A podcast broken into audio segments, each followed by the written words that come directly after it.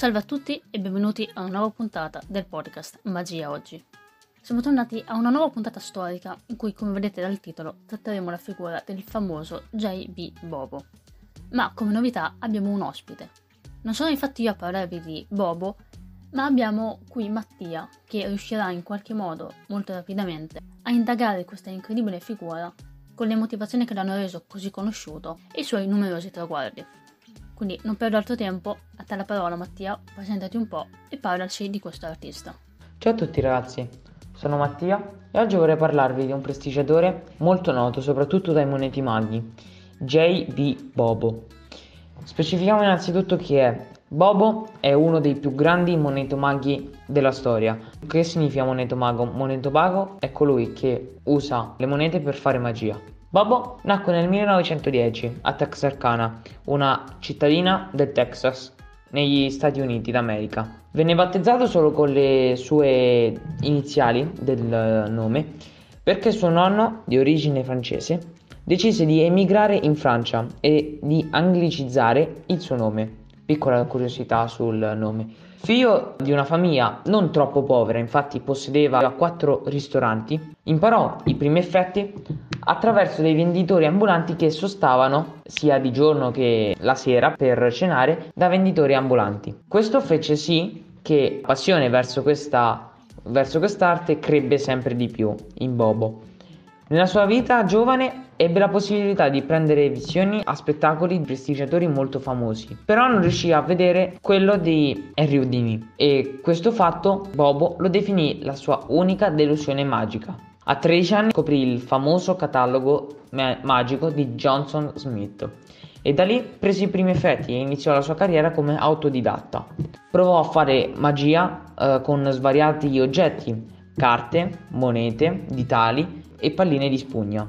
Divenuto più grande, completò il famoso Tarbell Course, ovvero una serie di sette libri che trattano tutta la magia, dalla magia da scena al close-up, dalle carte alle monete, passando per le palline di spugna, i coltellini e il mentalismo e molto altro. La sua prima apparizione eh, in teatro fu al Windsor Theatre. Dopo essersi sposato con Ilian Corlant, firmò un contratto per mago su un circuito occidentale e quello fu l'inizio della loro carriera, ovvero quella di Bobo e quella di sua moglie, che lo seguiva in ogni spettacolo come aiutante. Dopo un po' questa vita un po' monotona, diciamo, iniziò a stufare a Bobo e quindi decise di smettere nei teatri e di esibirsi per gli studenti scolastici nelle scuole. Fece circa 14.000 spettacoli scolastici in 50 anni, una cosa pazzesca. Prima della sua morte, le opere scritte possiamo trovare Watch This One, scritto nel 47, Modern Coin Magic del, 52, del 1952, The New Modern Coin Magic, scritto nel 1966. Quest'ultimo ha 150 pagine in più rispetto a quello del 52. Eh, mi permetto di aggiungere una piccola cosa. Il volume appunto di Moneta Magia scritto da Bobo è stato anche tradotto in italiano diviso in due volumi, appunto sono abbastanza impegnativi, con un incredibile lavoro di traduzione della casa della Porta Magica.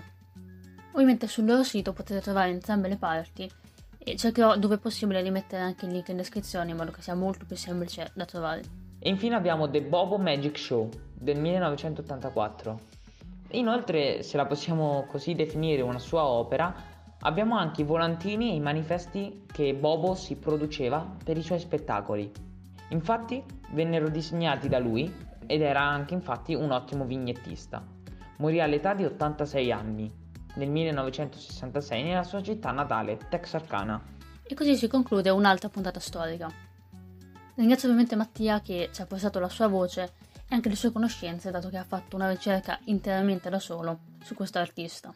Vi invito anche a guardare la sua pagina, darci un'occhiata, ve la lascio ovviamente in descrizione sta provando ad avviare dei format molto interessanti, quindi ovviamente un grande in bocca al lupo. E ancora una volta ti ringrazio e vi ringrazio se siete arrivati fino a qui, alla fine di questa puntata. Come sempre buona magia e ci sentiamo la prossima settimana.